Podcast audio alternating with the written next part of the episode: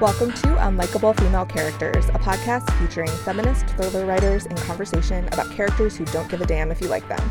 I'm Layne Fargo, and I am hosting solo today, but don't worry, you do not have to listen to me ramble on for the next 45 minutes. Um, I'm so thrilled to be welcoming Megan Collins to the podcast today. Megan is the author of the novel The Winter Sister, which is coming out February 5th from Atria Books, and she also happens to be my agent sister. So, welcome, Megan. Hi, thanks so much for having me. I'm so excited to be here. I love your podcast so much. Thank you. We're so excited to have you. Um, Wendy and Kristen send their regrets. We uh, it's so hard to find a time when all three of us are are free because everyone's so busy. So yeah. we're gonna do some of these solo interviews, and you get to be our our first guinea pig. Uh, hope you don't mind. I do not mind.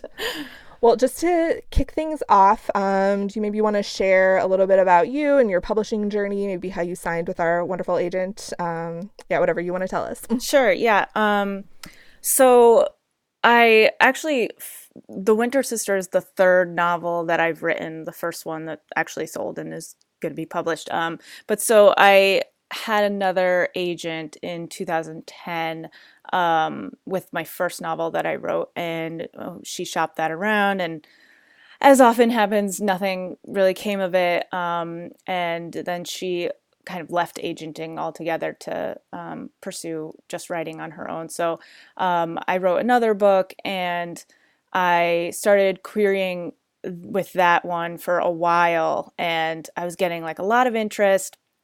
But then people were coming back and saying, um, for whatever reason it didn't work for them. And um, and actually with that book speaking of unf- unlikable female characters um, the narrator of that book, she was kind of tricky for some people because they were like, uh, I find her sort of whiny and annoying, and I don't really understand like why she's so snarky a lot of the time. And I'm like, um, I love snark, but whatever.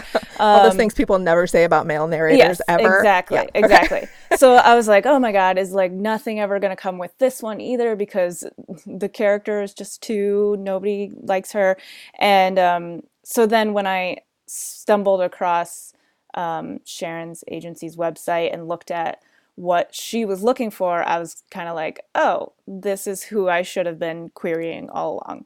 Um, and so I queried her, and this will if she's going to listen to this she'll probably be creeped out that i know like all these days but i cleared her on a wednesday heard back from her that day saying that she'd enjoyed the sample material and wanted to see the whole thing and then um, i sent it off. I heard from her then the following tuesday saying that she loved it and wanted to talk on the phone. We talked. It was great. She just sounded like she totally got the book. She didn't think that the character was unlikable or if she was unlikable, that wasn't a problem.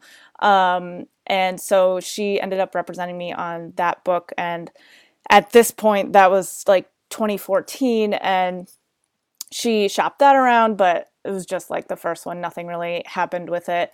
Um, but then she worked with me um, in revising the first book that I had written, and we kind of took that to a new level. And then she shopped that around. Same story. So, oh no. yeah, and at that point, I was working on the Winter Sister, so I had that in the wings, and um, luckily because I was always kind of like, oh god, she's gonna she's gonna break up with me because I just she keeps doing all this work for me and nothing's happening. But um, she was like hooked on that project from the start and really encouraging of it, which is really what helped me to get it to where it is. And um, and then so she once that was done, she sent that out, and now here we are. So that's awesome that you persisted through all of that because that must have been really difficult. But Sharon's great. She just uh, she really stands by her writers. Like she's not just yeah. in it for one book or to like make a quick buck or whatever. Like right. she really invests in people's careers. So yeah, I hope she's listening. We're just gonna talk about her. her ears are burning all the way in New York. yeah, I mean, I'm it was definitely rough, like going through book after book that you know things weren't selling and and then coming to this one and being like, oh god, this is the third one. If this one doesn't do it, like they say third time's the charm, but I don't know. And so, but yeah, she she did amazing work with just helping me to get it where it needed to be and then helping me get it literally to where it needed to be into the right hands so that um, I got to sign with Touchstone. And now uh, I'm actually going to be. It's coming out from Atria because Touchstone has kind of moved around. But um, yeah, so it's been amazing working with Sharon, as you know. Yes, I know. She's great. Yeah. Um, and I loved The Winter Sister so much. Thank I like it just it really hooked me and I I read probably the last two thirds of it in one sitting. Just it was a lot. It was very like emotional. I was just yeah. so caught up. Um, could you tell us a little bit for the readers who might not be familiar um, about the kind of the plot and characters, and just give us a little pitch for it? Sure. Yeah. So um, when the book starts, the main character Sylvie is 14 years old, and her sister Persephone um, goes missing and uh, at that point her mother like sort of completely goes off the rails even though they don't know what happened. They don't know if she's coming back or if she's dead or whatever. Um, so that's kind of strange. But then they do discover three days later that persephone has been murdered. And um, the story kind of jumps from there to 16 years later when sylvie's 30 years old. She's been kind of like floating through her life and clearly has not fully dealt with um, the grief of losing her sister. And so she gets a call from her aunt who ended up taking care of her once her mom um, just completely extra went off the rails once they found out that she that Persephone had died, and um, she tells her that her mom has cancer and that she needs Sylvie to come home to take care of her. And Sylvie has done everything in her power to kind of stay away from her mom for the last 16 years because her mom basically just turned into an alcoholic and just like was so angry and bitter and um, really neglectful that whole time. And it just hurt Sylvie to be around her. So it's really difficult for her to come home. But once she does and she starts taking her mother to her cancer treatments, she finds out by bumping into him that um, Ben, who was her sister's boyfriend at the time of her murder, is working at the hospital where her mom's getting her treatment. And she's always been convinced that Ben is the person who killed her sister, though nobody um, was ever arrested for it. They never figured it out. And so that gives her the push that she needs to kind of go and try to figure out for herself what really happened and to try to get justice for her sister, all while trying to navigate this really uncomfortable relationship with her mother. Ugh just making me want to read it again now. I feel like I can't I can't uh, express my full feelings about Ben without giving spoilers, but he's yeah. such a great character. um, but let's talk about the kind of central trio of women in this book. So Sylvie and then her sister Persephone, who even though she's not really like physically in the book because she's dead, she's such a presence in everybody's life. And then their mom, Annie. Uh, so you said you've gotten some pushback from people who found like all of them unlikable or just I mean I know Annie's kind of an obvious one because she's pretty mean to her daughters and uh, very complex relationship with them but like what what other kind of feedback have you gotten on these characters um, well all of this is uh, I know you're not supposed to read your Goodreads or NetGalley reviews, and, oh, but we all do it. yeah. and I'm sure at some point, maybe when the book comes out, I'll stop. But um, yeah, so just things I've seen from there. Like for the most part, people have been very kind and have been saying nice things. But when they do have a critique of the book, it's something like, "I didn't like and any of these characters because they were all just so terrible and and Sylvie was just uh, immature and whiny. Again, I got the whiny thing, which I'm I don't I don't know, maybe maybe I'm just naturally whiny and I don't see it, but No, that's just the fucking patriarchy. Yeah. I don't know. I, I feel like that's such a loaded term, like yes. whiny, shrill, all of that. It's yeah. Like things we only say about women. Yeah. Um, and so just saying uh, things like that about Sylvie, which I mean, it doesn't on a certain level, it doesn't not it doesn't necessarily ring false to me because I do think that she's very emotionally stunted, and in a way, she's kind of stuck where she was when she was 14 years old. So there might be some things she says that come off maybe a little uh, less mature than somebody her age would normally say, but I think that that's just part of what she's been through and the trauma that she's experienced. Um, so yeah, people have kind of said that, and and some similar things about Persephone that she is um, because we find out through uh, Sylvie's memories as the book goes on that Persephone was not like this saint like person at all. I mean, she wasn't bad by any means, but she just she has natural flaws. She's a person. She's a human. So yeah, she's um, not the perfect victim. Yeah, like angelic and everything, right. which is what we always expect of. Yeah, especially young women who are victims of crimes. Like they have to fit this mm-hmm. certain mold, or people take issue with it or don't feel sympathy for them. It's it's you yeah. really uh, hit that on the head in the book. It's, it's great.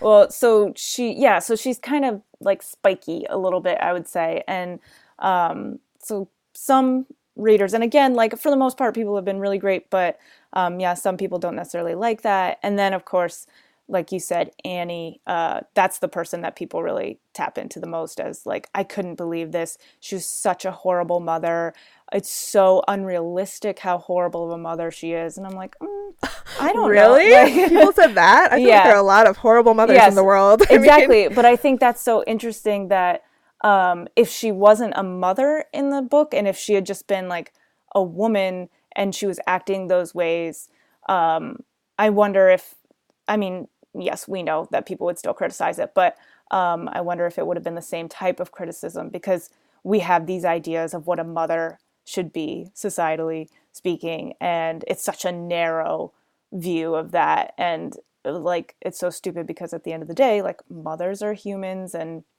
they're all people too with as much complexity and contradictions as non-mothers or men of course. So um i think that when there's that kind of representation of a mother of someone who is not a great mother and who is neglecting and um, sometimes kind of cruel, uh, that it can make people feel really uncomfortable, uh, either because it kind of butts up against their own experience, maybe, or um, the expectations that we have, and it's just uh, it's just like people don't want to go there. It seems.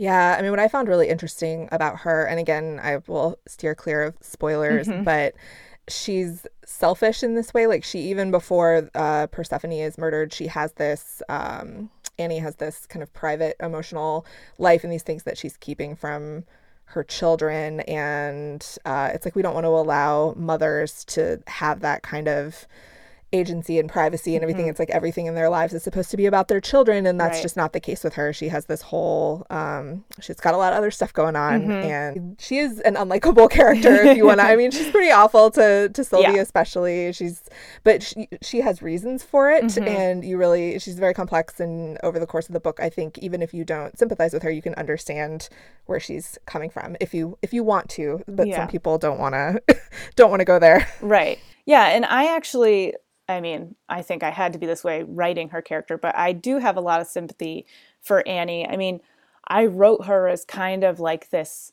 warning to myself and to everyone really about what can happen if we try to hold on too hard to something that we've lost or if we hold on to grief and don't let it go and just that she kind of represents that idea that it can cripple us, it can make us make these terrible decisions. And so I always just see Annie as someone who like one of her major flaws is that she just doesn't know how to move on or to manage her sadness. And then that has this ripple effect on all the relationships in her lives. So so i mean like people are right. Annie is selfish and she's mean and she's terrible but at the core of her i just see this really wounded woman and and just she doesn't for some reason have the tools to um, move past that. And so for that i have a lot of sympathy for her i think Mm-hmm. Yeah, and same thing with Sylvie. It's like mm-hmm. you can't expect her after what she's been through and the way she grew up and what happened to her sister that she's going to be this totally well-adjusted, yeah. like like happy-go-lucky person. Like she has issues and uh, doesn't handle things the right way all the time, and that's what makes her an interesting character. Mm-hmm. I think yeah. we expect women, not just in fiction but in life, to be able to handle all of our emotional shit and not take it out on mm-hmm. other people, and that's just not. I mean, we're all human. yeah, and I feel like I've seen um, not with Sylvie, but I've seen when people talk about characters who do have this big emotional baggage in their life, um, like if they are too well adjusted, then that's their critique. Like, oh, well, she's way too, like, that doesn't make sense that she would go through this trauma and she's just living her life normally and she's like, whatever.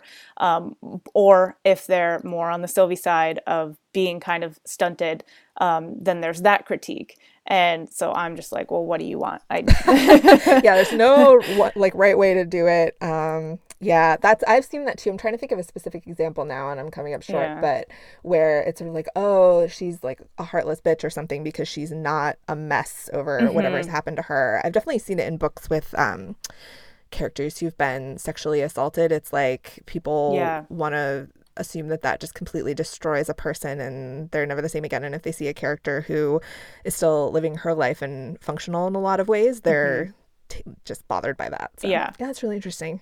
Yeah.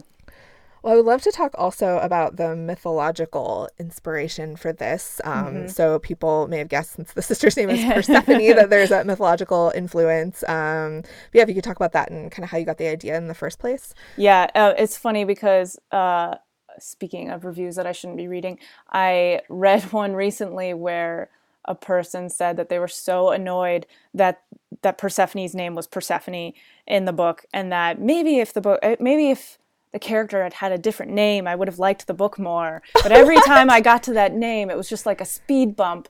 Um, but I mean, I mean, okay, so like it's not, it is a weird name in like 2019, um, and we don't hear it often. It's if you've never heard it before, you might or seen it, you might not even know how to pronounce it. I know a lot of people say Persephone, and then I like shrivel up and die a little bit inside. but um, I named her Persephone because I wanted that very obvious link to the Persephone myth to be there, so that the reader comes to that with all of those associations. Um, because I wanted to uh, play with those a little bit.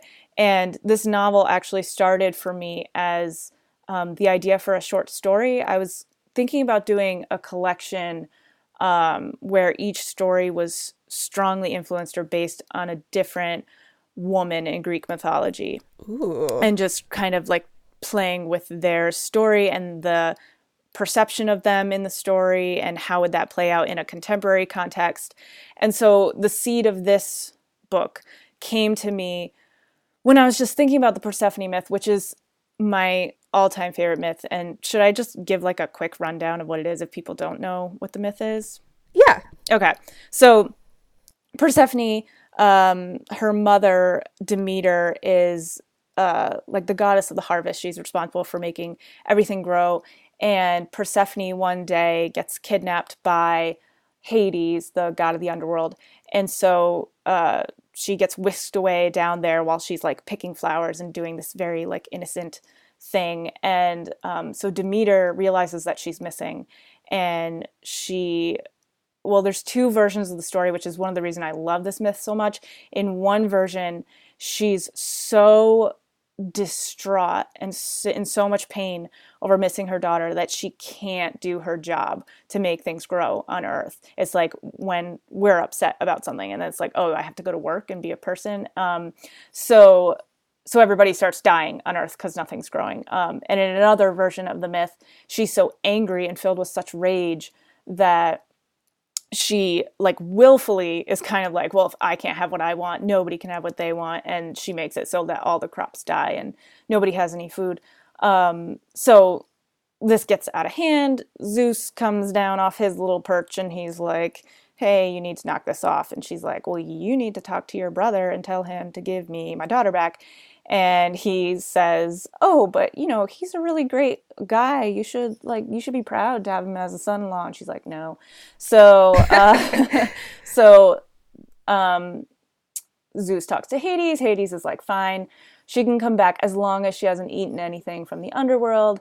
But then, oops, she had eaten these pomegranate seeds. So uh, Hades and Demeter make a deal that for every seed that Persephone ate, she would um, have to stay one month in the underworld. And so she ate six seeds, or some versions say four seeds. So, but either way, she's going to spend half the year in the underworld and half of the year um, on Earth with her mother.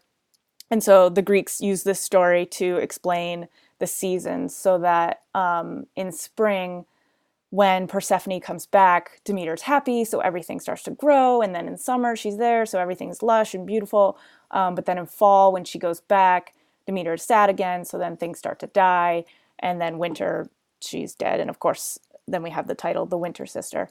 Um, but so uh, the the origin of the Winter Sister as a story to me was when I thought about like what would have happened if Demeter in the myth had had another daughter besides Persephone.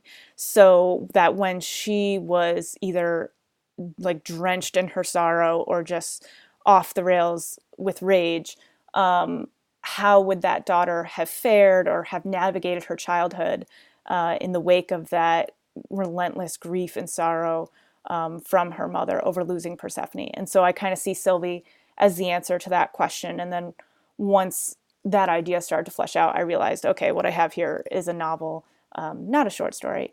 Uh, though I still like the idea of the short story collection, and maybe I'll come back to that someday. You should. That sounds really interesting. um, yeah, I love that myth too, and I I know a lot of other writers who are obsessed with it. Mm-hmm. yeah. um, I feel I feel like there have been, or I know of a couple in the works of like kind of retellings of that mm-hmm. myth, especially in. Uh, young adult literature. Yeah. Bone where... Gap. Did you read that? No, not yet. I oh, need to. That was a good one.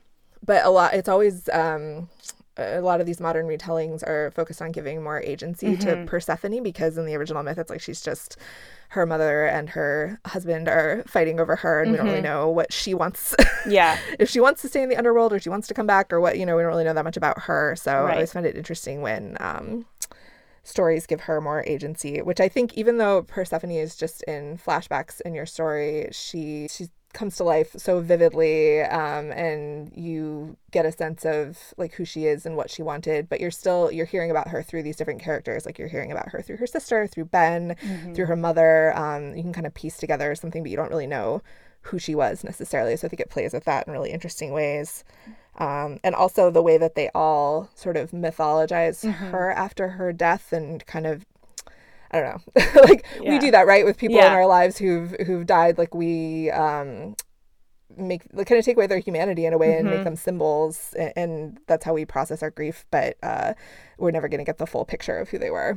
Yeah, I I've always been really interested in that whole thing the way that we mythologize the dead. And actually, my first two novels, the ones that didn't sell, uh, had a lot to do with that. So I guess I just can't really stay away from that subject. Um, but yeah, so when people die, we say all the really nice things and we ignore the true, real stuff and we paint them as kind of the saint instead of a real person. And it kind of becomes this illusion that we all have a part in creating um, but I think what I'm really interested in and what I tend to write about is that moment when a person or character in this case has that illusion shattered um, that, okay, this person wasn't this ideal romanticized version that I've had in my head because of how much I miss them or whatever. And I find that to be really interesting and I love exploring that. Yeah, definitely. There's so many moments of that in in The Winter Sister where characters they think they know Persephone and they know everything about her and that their interpretation is the correct one and then we learn some new facet of, mm-hmm. of her life and personality and it just kind of keeps unfolding. Yeah. Wonderful. Thank you.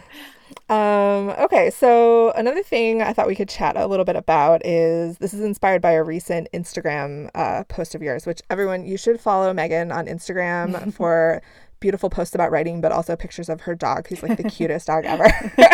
Recently on Instagram, you posted about how you keep poetry books beside you while you're mm-hmm. drafting. Um, so I'd love to hear a little bit more about that, like the influence of poetry on your writing style, because you are just so good at balancing that beautiful language while still keeping up the pace and character development. Like it never lapses into sort of ponderous literary fiction. It's just like a beautiful language with like that thriller pace, and I'm I'm in awe. So t- please tell me how you do it. well, thank you. Um, yeah, I mean, the majority of my actual training as a writer has been in poetry. Uh, I studied it the most in college. I studied fiction too, but I more so studied poetry.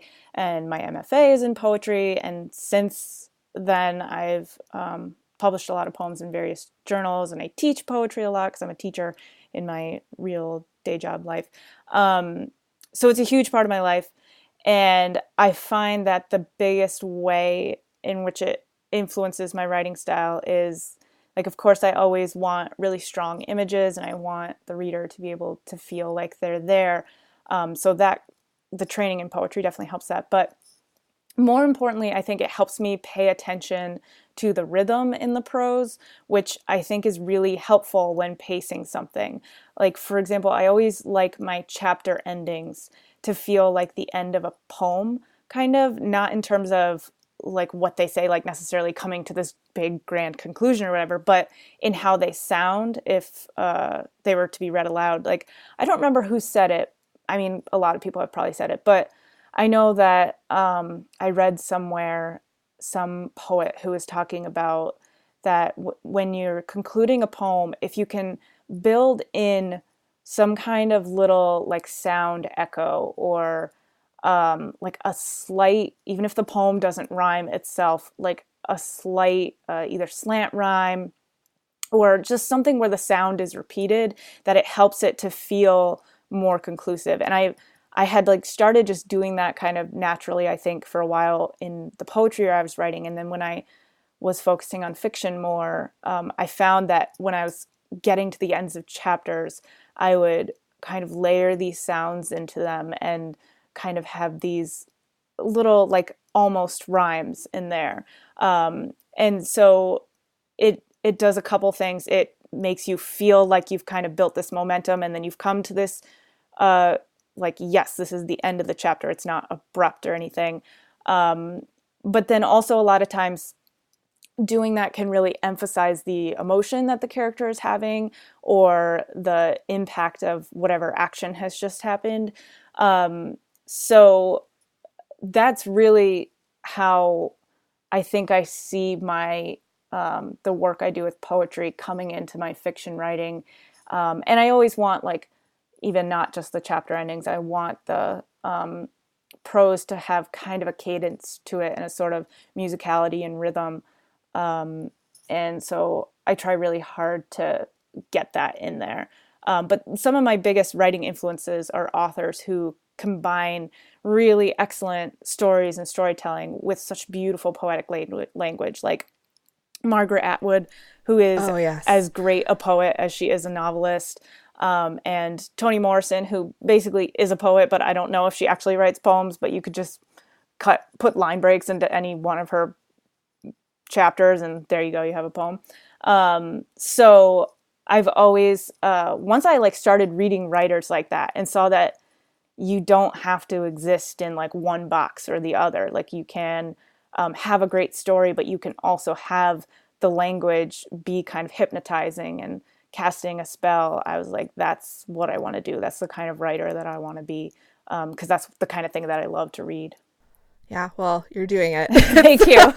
it's definitely there, and I love that kind of stuff. It uh, it like works on you subconsciously as you're mm-hmm. reading, um, because it feels really effortless. It's not like I'm was reading your book and thinking about like each beautiful turn of phrase, but it all just uh, yeah, it, like works on you sub- subconsciously that rhythm and Mm-hmm. I love um, Margaret Atwood as well. I mean, yeah. I guess everybody like who doesn't, right? Yeah. um, she's one of those authors where I read her work and sometimes I'm just like, uh, I should just why do I bother? Mm-hmm. she's I so good. Oh my god. And even when I um you know, I don't I've haven't read all of her books. I've read a fair amount of them and even when maybe I'm not as into the plot or characters in one of them I will just I can't put it down because the language mm-hmm. is so beautiful. I just want to like write down every single yeah single phrase and yeah, she's incredible. And oh my god, now the sequel to Handmaid's Tale is yes. going to come out and oh my oh, god. Do you, you, do you know about that thing where she wrote a book and it's in some like secret library that'll only yes. be open in a hundred years? I'm like, yes. I need to figure out to how to live forever. myself. Yeah. Yes. it's so it's so awesome, but it's also so painful because I won't be here to read it. But I'm like, let's plan a heist, man. Yeah. I, I need to read this book. also, that's like, I feel like that's when you know, like, you have, I mean, she, she knows for a long time that she's made it as a writer, but like, the fact that you could write an entire book and then not be like, okay, now this needs to get out there and like hopefully I can make some money off of it and go on a nice vacation or something. Like she's just like, nope, it's in the vault. It doesn't matter. Uh, I want to read that book so bad. I know. like on my deathbed, I'll be like, why? Margaret Atwood. Um, all right. Well, let's, uh, to kind of wind things down here, why don't we talk about do you have any particular favorite unlikable female characters in other books, in movies, TV, just whatever comes to mind? Yeah. Um, I mean, there's so many, but when I was thinking about, I, I assumed this question would come up. Um, I was trying to, I wanted to pick um, something that's really contemporary, and then um, I knew that I wanted to pick also something, someone from an ancient Greek myth. Surprise, surprise. Um, Keep it on brand. I like it. so I have someone very, very contemporary um, in a book that just came out last year, and um, then someone from a long, long time ago. So I uh, recently listened to the audiobook of The Favorite Sister by Jessica Knoll. Have you read that? Yes, yeah. Yeah. And so it was I was so blown away by the audiobook. I mean, I was entranced by the story itself, but like the voices were so perfect and um, I just like I could not wait to get in my car so that I could go to work and listen to this story, which if if a story is good. I know a story is good if I'm like, yeah, I can go to work right now. It's fine. Like I'm going to listen to my book. Um, so I think all the female characters in that book were pretty unlikable by society standards. Oh yeah. Um, but I loved Stephanie the most, um, and it's so hard to talk about it without spoiling anything because there are so many secrets that get revealed. Um, and it having only come out last year, I think I don't want to say too much, but um, like by the end of the book, like she does some pretty terrible things, but she was so strong in the way that she did them and so meticulous um, that it's really hard not to admire her and feel sort of empowered by her.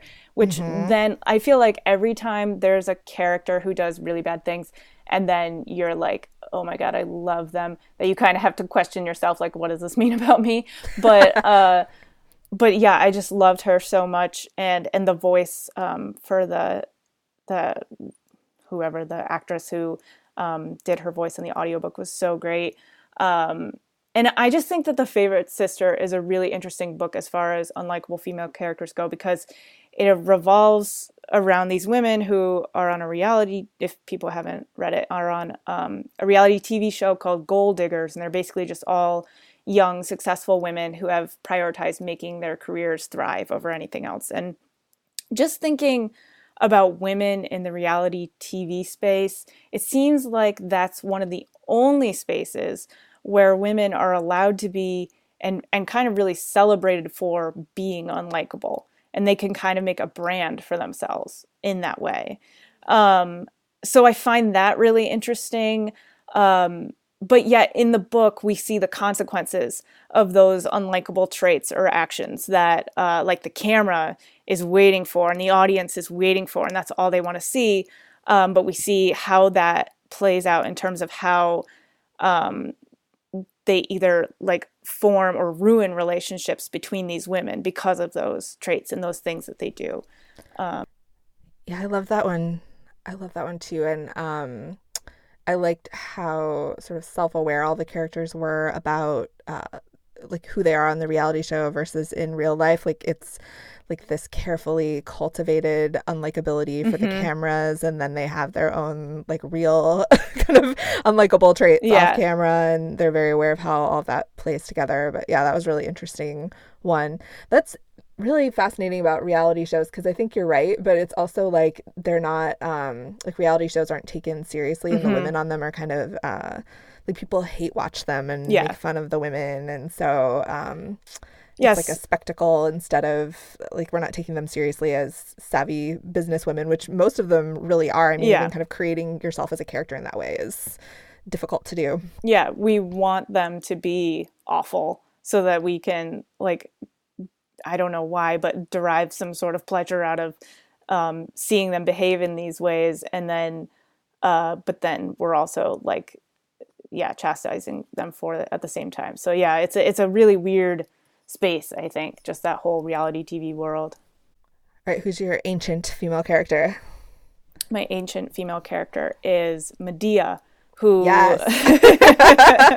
Love it. she does like objectively speaking she does some really really terrible things i mean she kills her own brother so she can flee home with jason who she's fallen in love with um, and not even just kills him but like chops up his body and throws it into the ocean as a diversion for his father her their father who's now coming after them um, so like that's gross. And she gets revenge on some man for Jason's sake um, by tricking the man's daughters into cutting him up and boiling him in a pot.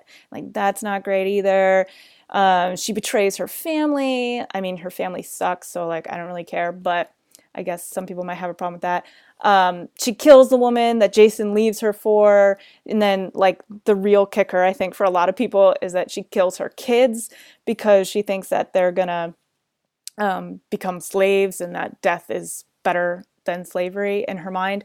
Um, so she's got a lot of really bad stuff going on, but I just love her so much because supposedly Jason is the hero of that story um, the quest for the golden fleece, but he wouldn't have accomplished anything if it weren't for Medea. I mean, she tells him everything he needs to do to get it done. She uses charms and magic to help him. She saves his life over and over again, and she just gets no credit for it, not from Jason, who leaves her as soon as the quest is over and they're like far away, um, and not even really from the like Greek storytellers themselves who saw Jason as the hero of that story and not Medea. Um, but then, like, another reason why I love her so much is at the end, she has this just like kick ass speech that she gives to Jason, basically saying, How dare you? but in like really eloquent, amazing language. And then the story ends with her stepping off a roof into a chariot pulled by dragons and flying away, which is just some like hardcore Khaleesi stuff going on right there.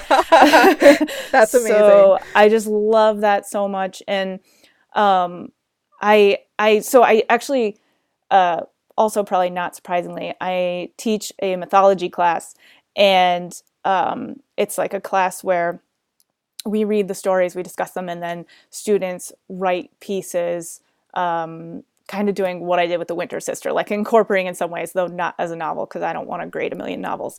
Um, but so when we did our heroes unit last year, um, I had made them write up these rubrics for like, you know, what's a five for a hero? What's a three for a hero? What's one? What's the opposite of a hero? And so we had to grade the like ancient Greek heroes according to our, at that point, 2018 standards.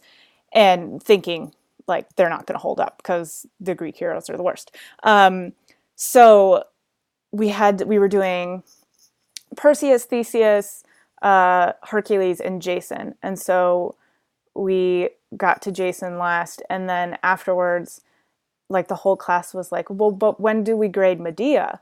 And I'm like, "Oh, I mean." She wasn't considered like a hero. And they're like, um, but she did everything in this. I'm like, yeah, but like she was a woman they don't care and so then they ended up grading medea and of course she won uh, which i loved and i was like you kids are great um, but yeah i just love her so much even though like like i said objectively she does a lot of not great things at all Someone has to have written like a modern update of that, right? Because that just sounds like like you know a man taking credit for yes. a woman's accomplishments. Like yeah. that just keeps on happening. Mm-hmm. Oh my god. Awesome. Okay, well, okay, to wrap it up here, why don't you tell us about whatever your next project is? And I saw you just announced your next book mm-hmm. on Publishers Marketplace, right? So yes. congratulations, Thank first you. of all.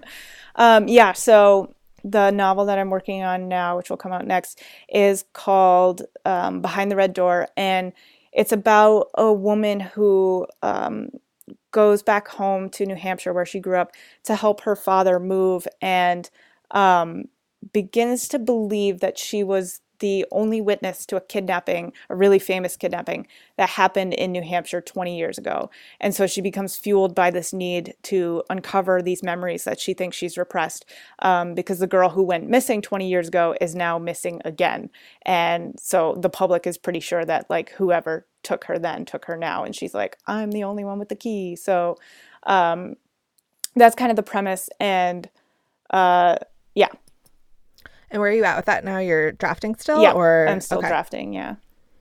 That's where I'm. Uh, I just finished a proposal for my second book, and now I'm like, oh, now I have to. Now I have to write it. It's like all backwards because when you're a debut, it's like you have to write the whole thing first and make it Right. perfect, and and then yeah, it's flipped around for your Mhm. second book, and it's uh, kind of cool but kind of terrifying. Yeah. I mean, it's awesome. It's like the dream to have somebody be like in the publishing world be like, yes, we want you to write this. But it's also like an extreme added pressure. Um, I think it's like both a motivator and a pressure. But yeah, definitely. but I but I'm happy to have that pressure. Yes, yeah. Well, good luck with that. I can't Thank wait to read you. it. Um, as soon as it's, uh, as soon as you have arcs, I'll be harassing both you and Sharon. I'm sure. All right. Well, this was so much fun. Thank you for joining us. Thank today. you so Um, much. And uh, everybody, pick up the Winter Sister, which actually by the time this podcast airs, it will be out, so you can get it at a bookstore near you. Thanks, Megan. Thank you so much.